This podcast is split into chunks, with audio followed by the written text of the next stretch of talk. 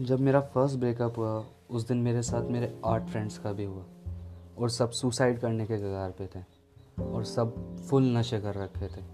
उस दिन से कसम खाई कि ना तो किसी को सुसाइड करने दूँगा और ना कभी किसी को रुकने दूँगा। अगर तेरे साथ ऐसा हो रहा है तो मेरे लाइफ पे आके बात कर।